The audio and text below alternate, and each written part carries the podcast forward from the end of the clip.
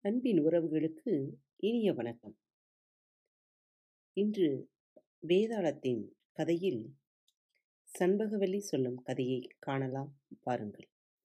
சண்பகவல்லி கதை சொல்லத் தொடங்கினாள். சண்பகவல்லி சொன்ன கதை. சைந்தவன் என்னும் அரசன் சதுரபுரி என்ற நகரத்தை ஆட்சி செலுத்தி வந்தான். அவனுக்கு முகுந்தன் என்னும் அமைச்சன் ஒருவன் இருந்தான். அந்த அரசனுக்கு சித்திரசேனன் என்னும் குமாரன் ஒருவன் இருந்தான். அவனுக்கு ஐந்து வயதானதும் அவனை பள்ளிக்கூடத்தில் சேர்த்தார்கள். அதே பள்ளிக்கூடத்தில் வேடர் குல சிறுவன் வில்லியசிங்கன் என்பவனும் படித்து கொண்டிருந்தான். சித்திரசேனனும் வில்லியசிங்கனும் இணைபிரியாத நண்பர்கள். பதினாறு ஆண்டுகள் வரை படித்து வந்தார்கள். அரசன் சைந்தவன் முதுமை எய்தியதால் மகன் சித்திரசேனனுக்கு பட்டம் கட்டினான். சில மாதங்களில் சைந்தவன் மரணம் அடைந்தான் அரசனாகி ஆட்சிக்கு வந்த சித்திரசேனன் தன்னுடைய பள்ளித்தோழனாகிய வில்லியசிங்கத்தை மறந்துவிட்டான். வில்லியசிங்கனோ வறுமையால் வாடிக்கொண்டிருந்தான். அதனால் தன் பள்ளித்தோழனான சித்திரசேனனிடம் சென்று உதவி பெறலாம் என்ற நோக்கத்தோடு அரண்மனைக்கு சென்றான்.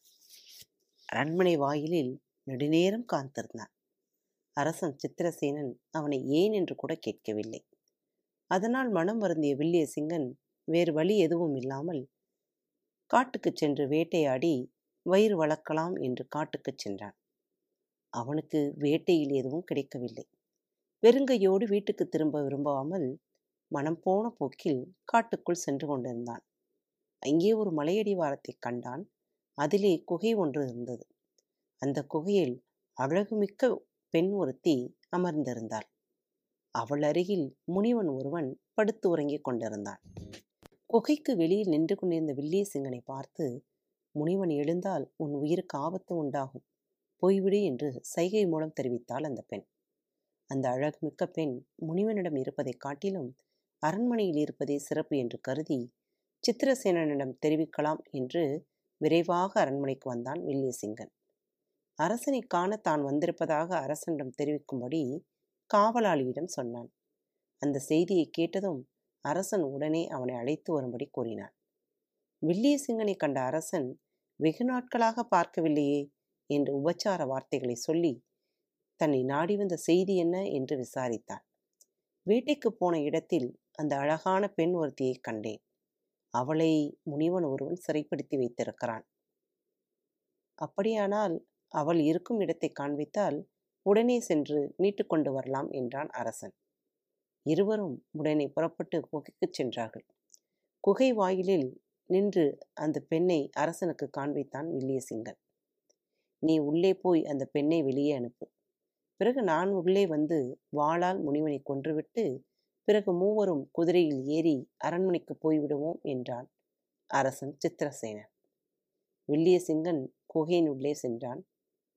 மறுபடியும் அவனை கண்ட அந்த பெண் அவனை வெளியே போய்விடுமாறு சைகை செய்தாள். ஆனால் அவள் அவளிடம் மெதுவான குரலில் அரசன் சித்திரசேனன் வெளியே உனக்காக காத்திருக்கிறான். நீ வெளியே போ. முனிவனை நான் கவனித்துக் கொள்கிறேன் என்றான் வில்லியசிங்கன் அதை கேட்டதும் அவள் மெதுவாக வெளியே வந்தாள். சித்திரசேனன் அவளை குதிரை மீறி ஏற்றிக்கொண்டு அரண்மனைக்கு சென்று விட்டான். ஆனால் வில்லியசிங்கனை பற்றி அவன் பொருட்படுத்தவில்லை. அந்த சித்திரசேனன் வில்லியசிங்கனை போன்றதா நம் நட்பு? நீ ஏன் தயங்குகிறாய்? உன் மனதில் உள்ளதை வெளிப்படையாக என்னிடம் சொல்லலாம் அல்லவா? என்றாள் சண்பகவல்லி. என்னுடைய நிலைமை இருக்கட்டும் பிறகு சொல்கிறேன். அந்த குகைக்குள் சென்ற வில்லியசிங்கன் என்ன ஆனான்? அதைச் சொல் என்றாள் விக்ரமவல்லி அரசன் வருவான் வருவான் என நீண்ட நேரம் காத்திருந்தான் வில்லியசிங்கன் அரசனோ வரவில்லை. நேரம் ஆக ஆக அவனுக்கு பயம் அதிகரித்தது. முனிவன் கண் கண் விழித்தான். அருகில் பெண்ணை காணவில்லை. வில்லியசிங்கன் இருப்பதை பார்த்த முனிவன் கோபத்தால் அவனை கொல்ல வந்தான். வில்லியசிங்கன் அழுது புலம்பி தன்னை கொல்ல வேண்டாம் என்று கெஞ்சி காலில் விழுந்து கேட்டுக்கொண்டான் முனிவன் அமைதியாகி ஞான பார்வையால் வில்லியசிங்கன் தனக்காக அந்த பெண்ணை அபகரிக்கவில்லை என்பதை உணர்ந்து கொண்டான். உடனே வில்லியசிங்கனிடம் உன்னுடைய நண்பனின் செயலை பார்த்தாயா? இதுவும் ஒரு நட்பா? முன்னொரு காலத்தில் ஒரு அரச குமாரனும் மந்திரி குமாரனும் நண்பர்களாக இருந்தார்கள். அந்த கதை தெரியுமா? என்றான் முனிவன்.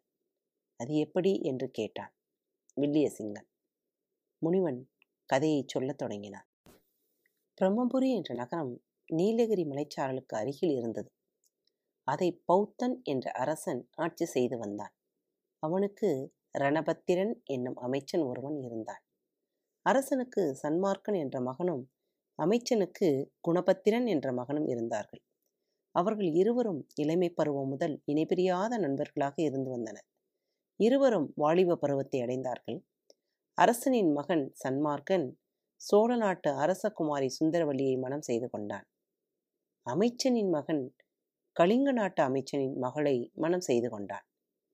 திருமணமாகி பல மாதங்கள் வரையில் மணப்பெண்கள் தங்கள் தாய் வீட்டிலேயே இருந்து வந்தனர் நண்பர்கள் இருவரும் அவரவர் மனைவியை அழைத்து வர தீர்மானித்து மறுநாள் இருவரும் புறப்பட்டனர். அவர்கள் வெவ்வேறு நகரத்திற்கு போக வேண்டியிருந்தும் நகரின் எல்லையை கடக்கும் வரையில் அரசகுமாரன் முன்னே சென்றான் அமைச்சகுமாரன் பின்னே சென்றான். மரத்தின் மேலிருந்த பட்சி ஒன்று முன்னே செல்பவனுக்கு மரணம் உண்டாகும் என்று அப்பொழுது சொல்லியது. அரசகுமாரனுக்கு பட்சியின் மொழி தெரியாது அமைச்சர் குமாரனுக்கு தெரியும். ஆகையால் தன் நண்பனின் நன்மையை கருதி அமைச்சகுமாரன் முன்னே சென்றான். சிறிது தூரம் அவர்கள் சென்றதும் மரத்தின் மேலிருந்த அதே பட்சி பின்னே போகிறவனுக்கு மரணம் உண்டாகும் என்று கூறியது. அதை அறிந்ததும் தன் நண்பனை எப்படி ஆகிலும் காப்பாற்றி விட வேண்டும் என்று நினைத்து அமைச்சர் குமாரன் அவனை தனக்கு முன்னேயும் போக விடாமல் பின்னேயும் வரவிடாமல் பக்கவாட்டில் தன் அருகிலேயே அழைத்துச் சென்றான். பட்சி சொன்ன வார்த்தை அறுபது நாளிகைக்குள் பலிக்கும் என்பது அமைச்சர் குமாரனான குணபத்திரனுக்கு தெரியும். ஆகையால் அதுவரையிலாவது அமைச்சகுமாரனான சன்மார்கனை விட்டு பிரியாமல் கூடவே இருந்து பாதுகாக்க வேண்டும் என்று எண்ணினார். அரசகுமாரனுக்கு இத்தகவல் எதுவுமே தெரியாது. அவர்கள் இருவரும் அன்று மாலையில் சோழ நாடு போய் சேர்ந்தனர். அரசர் குகன் அவர்களை வரவேற்று உபசரித்து தங்குவதற்கு மாளிகைகளை ஏற்பாடு செய்தான் சன்மார்க்கனுக்கு ஏதேனும் ஆபத்து நேர்ந்துவிடுமோ என்று கருதிய குணபத்திரன் சன்மார்க்கனுக்கு ஏற்பாடு செய்திருந்த மாளிகையில் தான் தங்கினான். தனக்காக ஏற்பாடு செய்திருந்த மாளிகையில் சன்மார்க்கனை தங்கச் செய்தான். அதை கண்ட அரசன் குகன் அது அவர்கள் நாட்டு வழக்கம் போலும் என்று எண்ணினான். அன்று இரவு அரசகுமாரி சன்மார்க்கன் தங்கியிருந்த மாளிகைக்கு சென்றால் அவனோ பயணக்களைப்பால் அயந்து தூங்கிக் கொண்டிருந்தான். குணப்பத்திரன் சன்மார்க்கனுடைய படுக்க அறையில் மறைந்திருந்து கண்காணித்து வந்தான். அரசகுமாரி அங்கே வந்ததையும் அவன் பார்த்து கொண்டிருந்தான். கணவன் அயந்து தூங்கிக் கொண்டிருப்பதைக் கண்ட சரசவல்லி தட்டில் தின்பண்டங்களையும் பழங்களையும் எடுத்து வைத்துக்கொண்டு மாளிகையை விட்டு வெளியே வந்தார் குணப்பத்திரன் அவளை பின்தொடர்ந்தான்.